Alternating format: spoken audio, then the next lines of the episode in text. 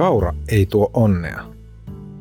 Monimiljonääri Juha-Petteri Kukkonen rikastui kaurabuumilla, mutta ei elämä niin helppoa ollutkaan. Kirjoittanut Anni Pasanen, lukenut Tuomas Peltomäki.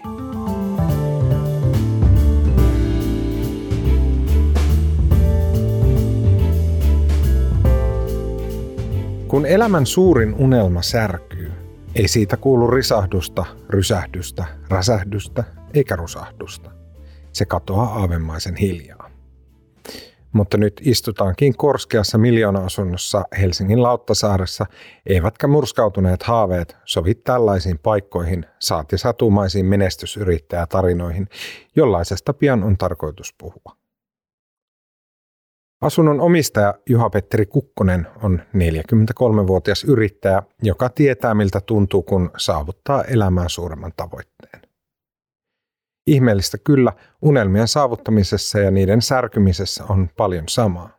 Kun valtava haave täyttyy, käy nimittäin helposti niin, että elämä alkaa kumista onttouttaan. Ymmärrän täysin huippuurheilijoita, jotka lopettavat uransa ja kokevat tyhjyyden tunteen. Kukkonen toteaa kotisohvallaan, joka on pitkä kuin vaihtopenkki. Sisäisestä tyhjyydestä ei tietenkään ollut aavistusta lapsena Kainuussa, kun elämää ohjannut unelmajahti alkoi. Haave oli selvä, tulla kansainväliseksi liikemieheksi, joka tepastelisi rapujuhlissa kuin kotonaan. Kun Kukkonen varttui, tavoite paisui. Enää hän ei tahtonut vain liikemieheksi, vaan hävyttömän rikkaaksi sellaiseksi. Niin rikkaaksi, että voisi lennellä yksityiskoneella minne tahansa. Haave toteutui vuonna 2019, kun hän myi veljensä ja isänsä kanssa perheyritys Kaslinkin.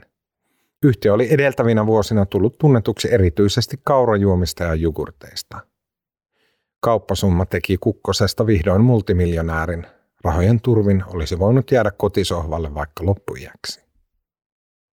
Aluksi kaikki olikin mahtavaa. Kun ensimmäinen osa summasta tuli tilille, oli kiirehdittävä pankkiautomaatille ihmettelemään saldoa. Kahdeksan numeroinen luku. Samana iltana tuore pohatta kutsui koolle suuren tuttava seurojen ja porhalsi kaupungille juhlimaan aamun saakka. Jatkoilla kului pullokaupalla champagnea, jonka litrahinta liihotti sadoissa euroissa. Ensimmäinen pullollinen suihkusi ystävän kasvoille ja suuhun. Se oli vasta alkukainostelua. Pian Kukkonen marssi Porschen liikkeeseen ja osti yhdeltä istumalta kaksi luksusautoa, joihin paloi runsaat puoli miljoonaa euroa. Entä matkustelu? Pelkkää ylellisyyttä. Lomalle saattoi lentää joka toinen viikko. Abu Dhabiin, Bangkokiin, Dohaan, Geneveen, Istanbuliin, Lontooseen, Los Angelesiin, minne ikinä mieli tekikin. Ja jokaisessa kohteessa saattoi kokea mitä ikinä vain tahtoi viiden tähden sviittejä, huippuravintoloiden avajaisia, tuhansien eurojen vaateostoksia. Tuli hankituksi myös tämä, suut auki loksauttava asunto. Kaksikerroksinen koti seisoo Itämeren päällä pilarien varassa. Huoneen korkuiset ikkunat tähyävät laineita, jotka loiskivat levottomina suoraan alapuolella. Kuin koko kerrostalo olisi karannut kadun varresta meren syliin. Kortteli oli luonnollisesti arkkitehtuurin Finlandia-palkintoehdokkaana 2015. Anteeksi vain, mutta kuka tällaisen mahtailuun on myöntänyt luvan? Suomalaisen yhteiskunnan sokkeli on tasa-arvo, joten täällä toisten yläpuolelle kohoaminen merkitsee pyhäinhäväistystä. Siksi monet upporikkaatkin pukeutuvat vaatteisiin, joilla voisi maastoutua halpahallin kassajonoon. Kukkonen venyttelee sohvalla verryttelyasussaan, jossa näkyy milanolaisen luksusmerkin logo. Hän ei ymmärrä moista ajattelua, ei alkuunkaan. Miksi ei pröystäilyn sijaan voitaisi puhua mukavuuden halusta? Jos kerran on mahdollisuus upgradeata omaa elämää, miksei sitä tekisi? Miten näin huikentelevaiseen tilanteeseen on päädytty? Siitä kaikesta Kukkonen on kirjoittanut elämäkerran yhdessä konsulttitietokirjailija Ville Kormilaisen kanssa. Kaura kuningas Hulttiopoika, joka muutti kauramaidon miljooniksi, ilmestyy tammikuussa. Kyse ei kuitenkaan ole tyylipuhtaasta amerikkalaisesta yrittäjätarinasta, jossa riivatun uurastuksen päätteeksi rikastutaan onnellisesti. Sellaiset kertomukset keskittyvät Kukkosen mielestä liikaa kullanhohtoisiin saavutuksiin. Uhraukset ja vastoinkäymiset jäävät sivuosaan. Hänen tarinassaan vaikeuksista ei totisesti ole pulaa. Matkan varrella perhesuhteet pirstoutuvat, parisuhteita murskautuu ja ankara stressi syöksee yrittäjän päihdeongelmaan. Mun elämä on ollut aika draaman täyteistä. Ehkä tarinasta voi olla hyötyäkin. Kukkonen toivoi, että se innostaisi yrittäjyyteen myös sellaisia nuoria, jotka eivät ole valmistuneet ylioppilaaksi, saati yliopistosta. Siis sellaisia levottomia veijareita, joille on kerrottu läpi elämän, ettei heistä ole mihinkään. Mäkin olen ollut koko elämäni hukassa, Kukkonen sanoo. Olen vieläkin vähän, tällaisena poikamiehenä tässä meren päällä asustelen. Kukkonen sihauttaa auki tölkillisen kevytkolaa, hörppää kulauksen ja alkaa suoltaa kiteytyksiä elämästään. Sellaisia hän toistelee mielellään esimerkiksi lapsuudestaan. Leluina olivat kaksi leikopalikkaa, jotka pultattiin lattia, jotta ne eivät hälyäisi. Tai koulutuksestaan, kaksi kertaa käyty autokoulu, ja nykytilanteestaan, työtön yksinhuoltaja isä Lauttasaaresta. Sukkeluudet ovat korkeintaan totuuden puolituttuja, mutta jäävät mieleen. Se on tarkoituskin. Tärkeä osa kertomusta on Sotkamo, jossa Kukkonen vietti lapsuutensa. Se nousee esiin tarinan joka käänteessä ja harvoilla suorilla osuuksilla. Sellaisena kaksivitosena kaverina jostain Sotkamon korvesta. Olihan se sotkamolaiselle itsetuntoa hivelevä tilanne. Eihän sitä sotkamolainen ymmärtänyt. Vähäväkinen kainuulaiskunta tunnetaan parhaiten pesäpallojoukkueestaan Vuokatin matkailukeskuksesta ja Talvivaaran kaivoksesta. Kuten monilla pikkupaikkakunnilla 1980-luvulla, myös siellä moneen kysymykseen oli tarjolla vain yhdenlainen vastaus. Mitä esimerkiksi ovat miehet? Tietysti se ihmiskunnan puolikas, joka nostaa, kantaa, hakkaa, kaataa, poraa, hitsaa ja ajaa. Siihen muottiin Kukkonen istui kehnosti, sillä hyvänen aika, tuskin hän osasi vaihtaa hehkulamppua. Nuorena hän saikin jatkuvasti kuulla olevansa patalaiska. Ihmekkös tuo, sillä siisteihin sisätiloihin ei ollut esikuvia. Ikätovereiden suosioon pääsi lähes yhtä kapeilla kriteereillä. Kuningas oli se, joka joi viinaa ahnoimmin, tappeli raivokkaimmin ja sai koulussa kelvottomimmat arvosanat. Etenkin viimeksi mainitussa lajissa Kukkonen menestyi. Siinä auttoi vaikea lukihäiriö. Laskiaisena ruotsin kirjasta sai sen tämän veikeän liukurin. Yläasteiässä Kukkonen erottui joukosta erityisesti yhdessä suhteessa. Muut pojat pukeutuivat pilottitakkeihin ja kuuntelivat metallimusiikkia. Kukkonen käytti löysiä housuja ja ihaili Backstreet Boysin kaltaisia poikabändejä. Kuten tunnettua, poikabändit ovat konsepteja, jotka on suunniteltu miellyttämään teinityttöjä. Ja kuten hyvin tiedetään, ovat monet teinitytöt intohimoisen ihailun mestareita. Myös Kukkonen tuijotti musiikkivideoita, ihaili, haaveilikin vähän, mutta epäilemättä eri syystä kuin useimmat tytöt.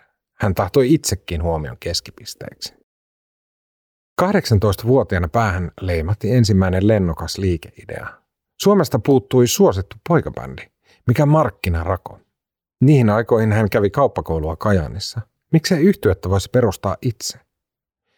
Kuten asian kuului, oli hiettava brändi, Kukkonen keksi itselleen taiteilijanimen Brian Whitley ja valitsi Dream Zone yhtyensä muut jäsenet lähipiiristä ulkonäön perusteella. Ensimmäinen kappale sai nimikseen Rock the World. Tavoitteet olivat nimenmukaisia. Jos oli edennyt Sotkamon sakeesta metsistä mahtavaan Kajaanin kaupunkiin, niin miksei saman tien voisi kukkoilla Rooman tai New Yorkin areenoilla. Tiellä oli yksi este, laulutaito puuttui. Levytyssopimus jäi saamatta, mutta kokemus opetti, että aina kun yrittää jotain uskaliasta, ympärillä takuulla raakutaan.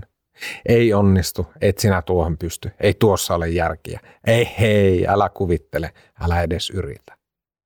Sellaista hihittelyä hän on sitten kuunnellut koko uransa. Kukkonen laskee kolatölkkinsä. Välillä on tehtävä itsensä naurun alaiseksi. Satama Interactive-yritystä ei ole ollut olemassa vuosikausiin, mutta vuosituhannen vaihteessa se merkitsi IT-huuman kuumaa symbolia. Kun internetkonsulttiyhtiö listautui pörssiin vuonna 2000, hammusivat kansalaiset osakkeita kuin joukkohypnoosin vallassa. Jono luikerteli kadulla korttelin ympäri. Samoihin aikoihin Kukkonen suoritti Kouvolassa ammattikorkeatutkintoa, mikä myös jollain ilveellä onnistui, vaikka aikaa upposi enemmän juhlimiseen kuin opiskeluun. 0-10-luvun puolivälissä hän päätti hakea töihin IT-yhtiöön. Pesti järjestyi, vaikka työkieli oli englanti, eikä hän koulua vieroksunut kohelta ja puhunut sitä käytännössä lainkaan. Seurasi muutto Helsinkiin, siitäkin huolimatta, että kaikki, myös oma äiti, epäilivät, että pääkaupunki olisi hänelle tukahduttava haukkaus. Uuteen työhön kuului neljän kuukauden koeaika. Sen päätyttyä esihenkilö halusi jutella. Oli ilmennyt moitittavaa. Tuore työntekijä ei ollut lainkaan tehtäviensä tasalla. Kukkonen sommittelee kätensä puuskaan. Tulin firmaan projektipäälliköksi, vaikka kaikki tutut tietävät, ettei mulle voi antaa mitään projektia, hän parahtaa. Enhän mä jaksa keskittyä. Silti asiakkaat pitivät hänestä kummasti. Työpaikka säilyi. Seurasi oivallus. Kollegoilla oli tutkinnot arvostetuista yliopistoista ja koreat ansioluettelot, mutta mitä hänellä oli? Yltiososiaalisuus. Se oli epäilemättä hänen supervoimansa. Kukkonen alkoikin hyödyntää vahvuuttaan kaikin keinoin. Pitkien työpäivien jälkeen hän kiiruhti kahdeksi tunniksi kansalaisopistoon opiskelemaan englantia. Sieltä matka jatkui kaupungille juhlimaan. Yöelämä saattoi nielaista seitsemänkin iltaa viikossa. Tahti ei ollut turha, sillä sen ansiosta Kukkonen onnistui ujuttautumaan nimekkäimpiin mainos- ja markkinointipiireihin. Pian Kukkonen löysi itsensä SEK-yhtiöstä, joka kuului tuolloin Suomen suurimpiin mainostoimistoihin. Alkoi vuosien ura markkinointialalla. Ikä oli alle 30, tittelinä johtaja ja asiakkaina Suomen tunnetuimpia yrityksiä, joiden keskeiset päättäjät nyökyttelevät otsarypyssä, kun hän, kainuulainen maalaispojan repalle, selosti ajatuksiaan. Oli pääministeritason palkka ja oma toimisto, johon kuuluivat neuvotteluhuone ja oluella lastattu jääkaappi. Oli pöyhkeitä liikeillallisia ja yökerhojen vipluolia. Eihän sellaista ollut nähnyt kuin elokuvissa. Ura eteni kuin loputtomien liukuportaiden kyydissä. Seurauksen voi arvata. Pää herahti täyteen omaa erinomaisuutta. Kosteiden lounaiden jäljiltä Kukkonen saattoi vaappua yhtiön tiedotustilaisuuksiin tuhdissa humalassa – Alan suurimmassa kaalassa hän marssi joka palkinnon kohdalla lavalle ilman paitaa. Väliäkö sillä, kuka tunnustuksen voitti, sillä kuolevaisten säännöt eivät päteneet häneen. Kunnianhimo kasvoi. Miksei hän voisi luoda jotain omaa? Vuonna 2012 Kukkonen irtisanoutui ja ryhtyi yrittäjäksi. Oli heti selvää, että liikeidea liittyisi matkailuun. Etenkin hotellit olivat kiehtoneet aina – Lapsenakin Kainuun korpimaisemissa Kukkonen oli suunnitellut vihkoonsa majoituspaikkoja pohjapiirroksineen päivineen. Pyörämatkalla pesäpalloharjoituksiin hän oli hakenut matkatoimistosta repullisen esitteitä, joita lehteillessä saattoi haaveilla. Mihin hotelliin tahtoisi. Viehätys ei ole varissut. Nykyisin oma makuuhuone muistuttaa koko lattiamattoineen ja pimennysverhoineen erehdyttävästi hotellia. Kymmenisen vuotta sitten älypuhelimet olivat juuri yleistyneet ja puhutuimmat startup-yritykset kehittivät kilpaa mobiilisovelluksia. Liikematkoillaan Kukkonen oli törmännyt ylelliseen ongelmaan. Aika oli liian vähän, nähtävää liikaa. Olisiko mahdollista luoda sovellus, jolla matkoja voisi suunnitella kätevästi? Sellainen, joka neuvoisi, missä syödä ja mitä nähtävyyksiä kiertää. Kukkonen keräsi ympärilleen nuoria ammattilaisia, Create Trips-sovelluksen alku olikin lupaava. Yritys keräsi pääomaa sijoittajilta miljoonan rahoituksen ja palvelu pääsi sadassa maassa kymmenen suosituimman matkailusovelluksen joukkoon. Tauoton työnteko vei kolme vuotta. Matkoilla kului jopa 250 päivää vuodessa. Kukkonen oli opetellut englannin myöhään, mutta nyt hän puhui matkailukonferenssien suurille yleisölle suuria. Tuli median huomiota ja iso joukko käyttäjiä, mutta oli myös ongelma – Sovellus ei tuottanut. Vuonna 2016 Kukkonen muutti vaimonsa ja kahden pienen poikansa kanssa Lontoon Canary Wharfiin. Se on ylellinen asuinalue ja bisneskeskittymä, jonka pilvenpiirtäjät kyntävät taivasta. Perhe asui kattohuoneistossa, jonka terassi kiersi koko kerroksen.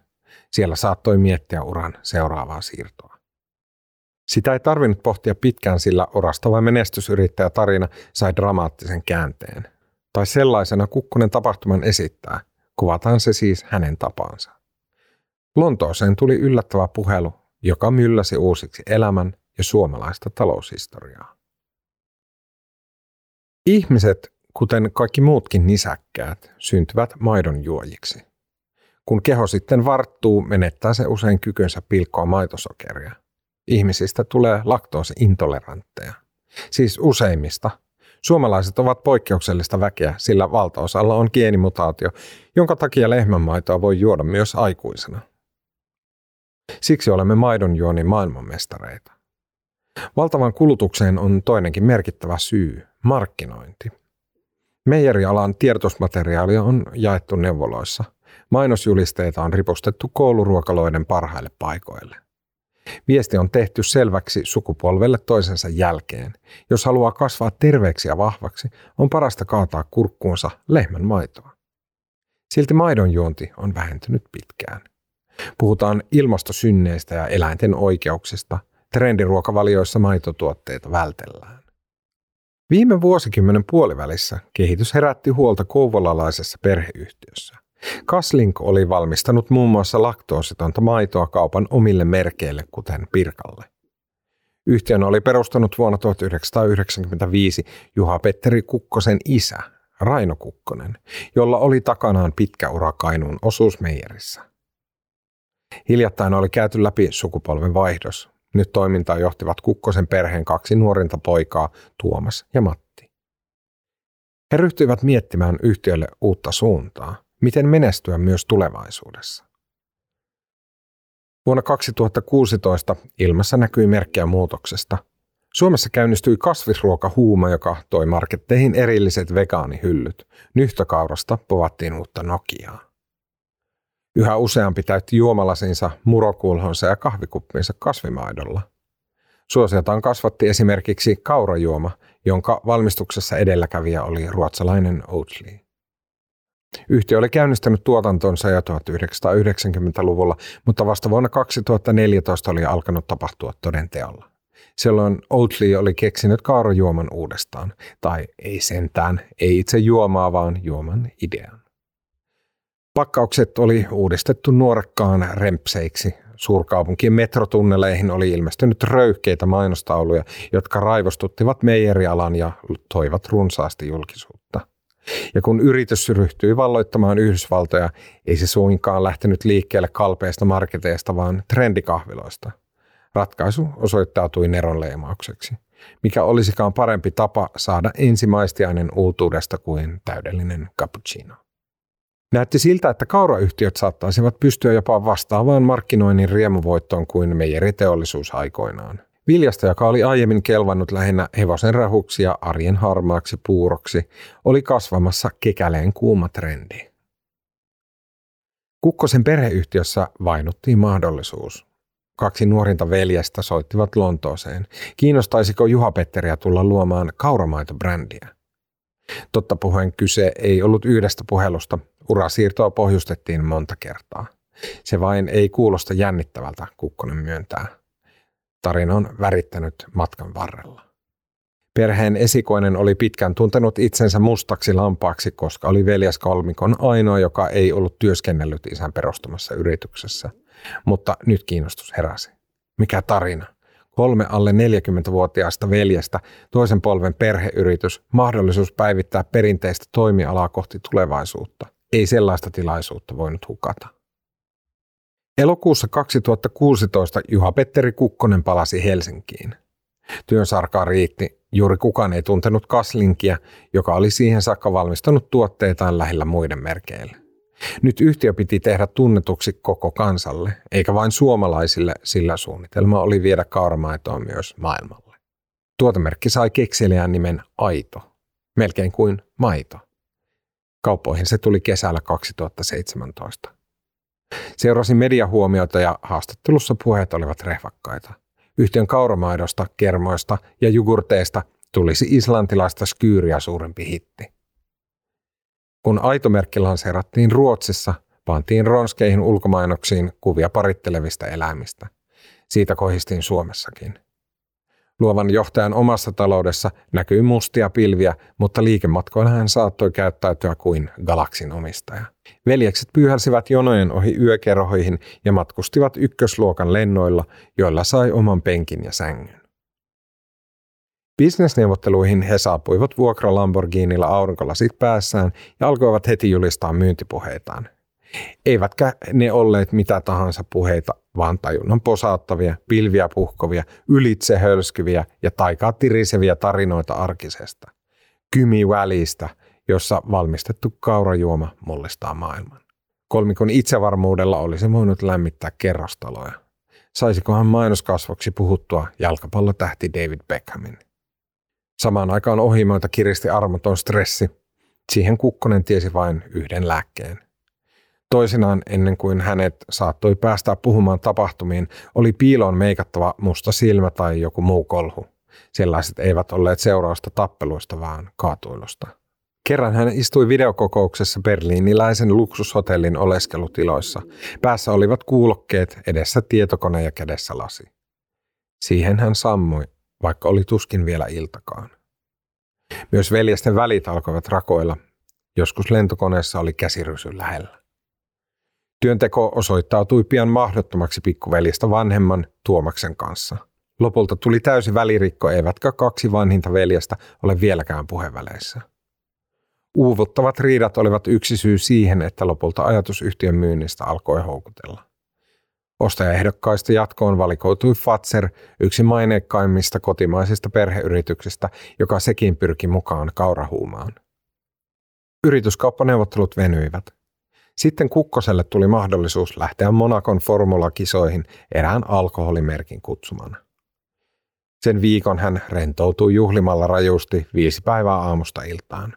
Kolutuiksi tulivat rantaravintolat ja miljonojahdit, joilla saattoi kilistellä supermallien ja tähtijalkapalloilijoiden kanssa. Miten upeaa se olikaan. Siihen maailmaan hän tahtoi kuulua. Ei, kuului. Hän kuului siihen maailmaan. Yrityskaupan oli pakko onnistua, jotta säihkyvät juhlat säihkyvien ihmisten kanssa voisivat jatkua ikuisesti. Kesällä 2019 kauppa oli julki. Kalslinkista tulisi osa Fatseria. Kukkonen on päässyt menestysyrittäjätarinassaan todelliseen vauhtiin. Kädet sohivat kuin kapellimestarilla, sanojen sekaan räjähtelee julmatiusti noidukkeita, ja vaikka hän ei ole asunut Kainuussa yli kahteen vuosikymmeneen, erottuu puheesta yhä itämurteiden rehevä nuotti. Kuten olet jo huomannut, en osaa pitää turpaani kiinni.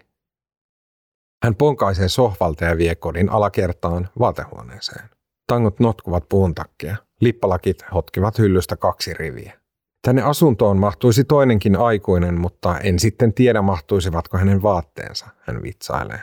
Kukkonen mutristaa suutaan. Hän voisi puhua suhdekiemuroistaan loputtomiin. Vuoden 2019 yrityskauppa oli nimittäin edeltänyt tapahtumaa, joka sekin oli raveistellut elämää uuteen asentoon.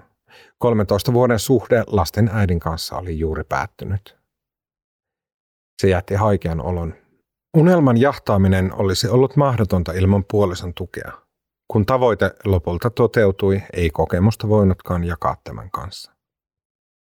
Oli opeteltava käyttämään Tinderiä, millaista olisi etsiä parisuhdetta multimiljonäärinä. Kukkonen latasi seuranhakusovellukseen kuvia luksushotellin kattobaarista ja yksityiskoneesta. Osumia riitti missistä ydinfyysikkoon. Sosiaalisessa mediassa nuoret naiset esittivät suorasukaisia ehdotuksia. Treffejä oli jopa neljät päivässä. Käteen on silti jäänyt lähinnä pettymyksiä. Kukkonen on huomannut, että rikastuminen tuo ympärille kaiken karvaasti ja selkään taputtelijoita. Sellainen syö luottamusta, mitä tuo tahtoo minusta. Kaikilla on ongelmansa ja tällaisia ovat minun ongelmani, hän sanoo. Hänen mielestään rikastuminen on mutkistanut parisuhteiden luomista – Jengi kuvittelee, että kun on statusta ja varallisuutta, ihmisiä tapaa jotenkin mystisesti erilaisissa paikoissa kuin muut. Missä ihmeessä? Teatterin VIP-tiloissa, Kukkonen jatkaa, liehuu kyllä tietynlaisia ihmisiä. Hän viittaa helsinkiläiseen yökerhoon, jota monet julkisuuden henkilöt suosivat. Mutta sellainen paikka ei ole lähtökohta, jos etsii loppuelämän parisuhdetta. Entä rikastumista seurannut tyhjyys? Se oli kummallista. Ensin Kukkonen oli keskittynyt vuosikausia unelmaansa. Sitten kalenteri oli yhtäkkiä tyhjä ja tilipullallaan. Sellaisessa tilanteessa pitää löytää elämään uutta sisältöä. Pitkään se olikin hukassa.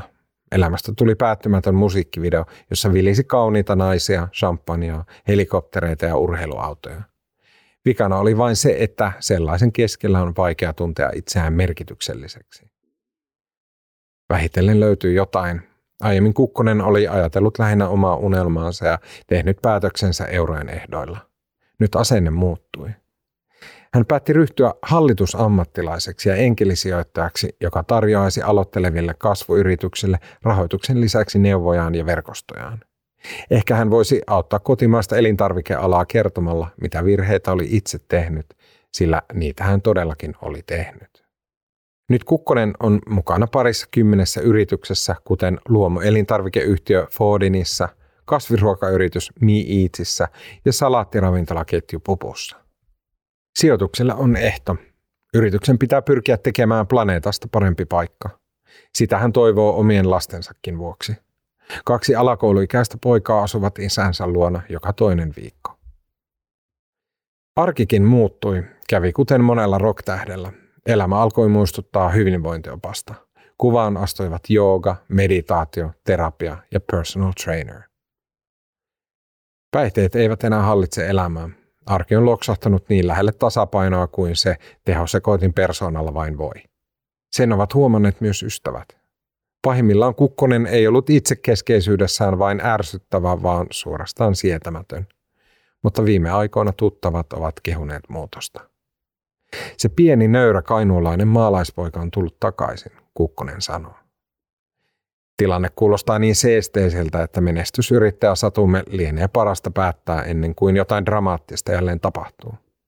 Tuhlaajapoika on palannut nöyränä juurilleen, selättänyt ongelmansa ja ymmärtänyt, mikä elämässä on tärkeää, joten sen pituinen pahus. Eikä tämä voi olla onnellinen loppu, koska tämä ei ole loppu ensinkään. Latu on auki, Kukkonen julistaa. Käytössä on kokemusta, energiaa ja yhä myös näyttämisen halua. Vuosien varrella on tullut kahlatuksi läpi kaikki kissanristiäiset, joten puhelimessa on pitkä lista numeroita, joista voi kysyä neuvoa mihin hyvänsä. Alkavana vuonna Kukkonen vihjaa saatetaan hyvinkin nähdä uusi yritys, josta kaikki tulevat jälleen sanomaan, et pysty, ei onnistu, älä edes yritä. Mutta sen hän on kuullut ennenkin. Jos elämä olisi videopeli, vasta ensimmäinen kenttä olisi suoritettu, hän sanoo. Sitten hän hymyilee leveästi. Nyt voin aloittaa osa kakkosen.